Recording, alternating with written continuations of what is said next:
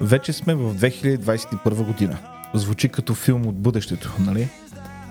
Това е Честна дума, един подкаст с мен, Людмил Арсов. Началото на годината носи смесени чувства. Случват се интересни, абсурдни, комични и обезпокоителни неща навсякъде по света. И в България, и в Европа, и в Америка.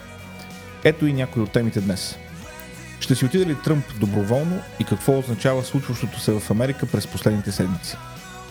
Европейският съюз е на опашката по вакциниране, а България е на опашката в Европейския съюз по вакциниране. Къде сбъркаха европейските лидери? Новият начин да казвате амин, когато се преструвате, че се молите.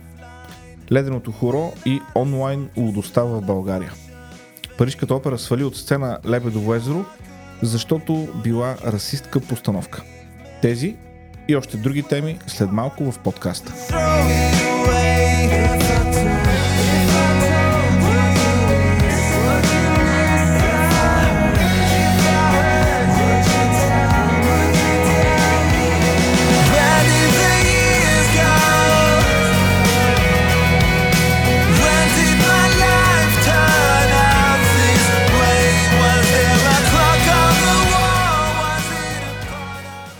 Новата година започва шеното.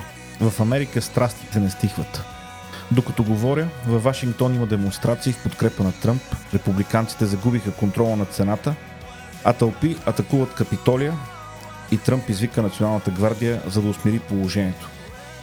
В безредиците вече има и простреляни хора. А още не са изминали и 7 дни от началото на годината. Леле! Тъжната реалност, която очаква Америка, е разделение. Неразделение на Федералният съюз, макар че има щати, които обмислят такъв ход. Но не вярвам да се стигне до там. Разделението, за което говоря, е в обществото. Както Скот Адамс се изразява, две групи от хора са пред един и същи екран и гледат два различни филма. Разбира се, че кадрите са шокиращи. Сега се сетиха медиите. Докато месеци наред терористите от Антифа палеха, бутаха паметници в Вашингтон, тормозаха хора, унищожаваха бизнеси. Това беше протест. Сега, когато подобни беззакония се случват в столицата, изведнъж това е новина. Когато тормозят малкият човек, това е протест. Когато кариерните политици са притиснати от тълпите, това е атака над демокрацията.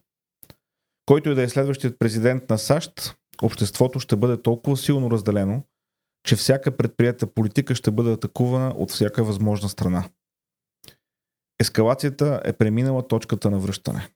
Предстоят тежки политически времена. В известна степен Америка се балканизира и това е тъжно.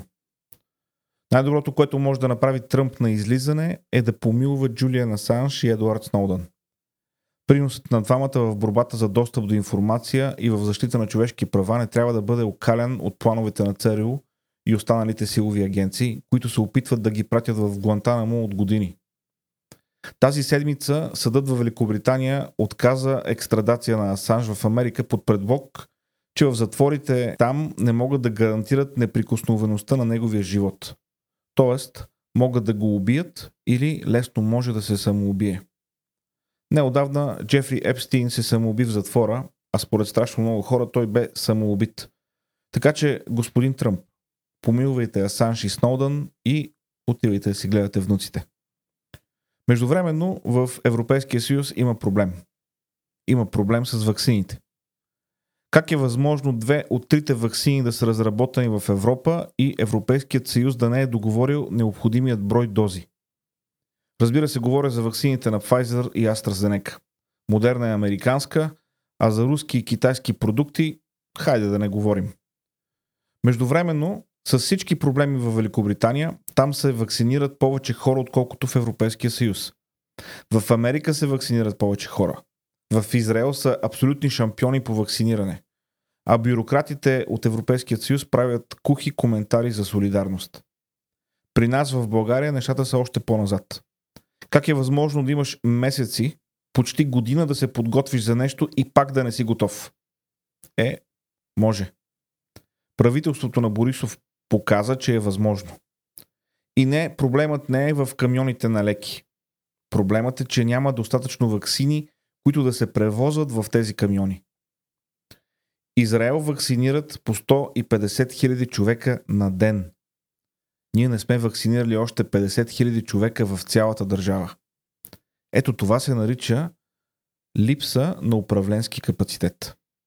От друга страна, можем ли да сравняваме Нетаняхо с Борисов? Единият е завършил MIT и Харвард, другият школата на МВР. Толкова. И от тревожните новини да минем към абсурдните. При откриването на първата сесия на новия конгрес в Америка да отправи обичайната молитва бе поканен преподобният Емануил Кливър от някаква обединена методистка църква. Няма да коментирам молитвата му в кавички, а как я завърши. Прието е в края на молитвата да се казва думата Амин, Еймен на английски. Происходът на думата е от древният еврейски, а по-късно и в древният гръцки язик, където има почти еднакво значение. Амин или Еймен на английски означава така е, да бъде. Съгласен съм. Преподобният Кливър обаче завърши с думите Amen and a woman. Не знам учил ли е този човек, къде е учил, какво е учил, но явно някъде в процеса са забравили да му кажат, че Amen не означава един мъж, въпреки че звучи по същия начин на английски. И той горкият борец за равенство реши да изравни резултата, като каже Amen – един мъж и A woman – една жена.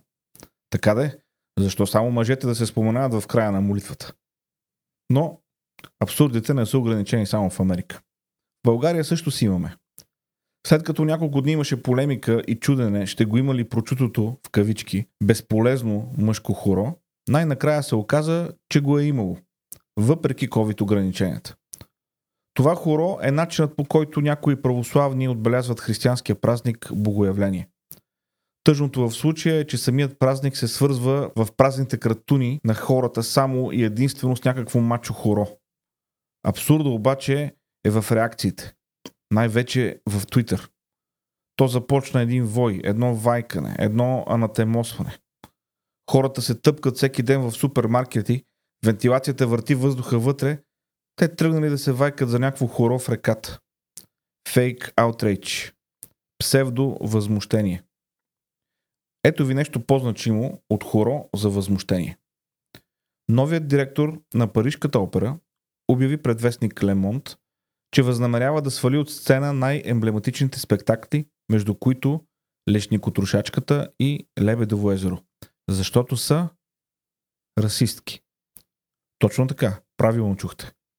Лешникотрушачката и Лебедово езеро са расистки творби. Проблем е, че белият левет бил символ на доброто, а черният левет на злото. Ами така е. Когато на власт дойдат и литерати, които не могат да боравят с символи, това е проблем. Цветовете са проблем. В промитите им мозъци няма място за нюанси, няма място за символика. Всичко е буквално. Предполагам, че като видят някой натюрморт с ябълки, усещат импулс да изтичат до пазара и да купят едно кило червена превъзходна. Плаша се какво ли отиват да правят, ако видят картина на Рубенс. Някоя от онези с по-закръглените модели в нея. Пълна профанизация. Няма да се очудя, ако скоро излезе информация, че всички расисти по света са били вдъхновени точно от лешникотрошачката и Лебедово езеро. Най-вероятно и самият Хитлер е базирал Майн Камп върху тези две творби. Какви времена настанаха?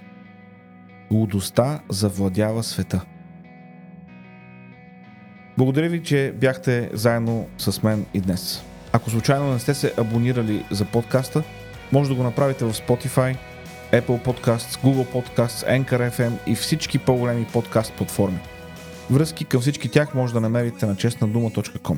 Оттам можете да подкрепите Честна дума и чрез дарение в PayPal. Бъдете здрави! Пазете се и най-вече останете будни. Ако още не сте гледали Лешникотрошачката и Лебедово езеро, побързайте. Не се знае колко бързо ще изчезнат от сцените по света. Това беше за днес. До следващия епизод.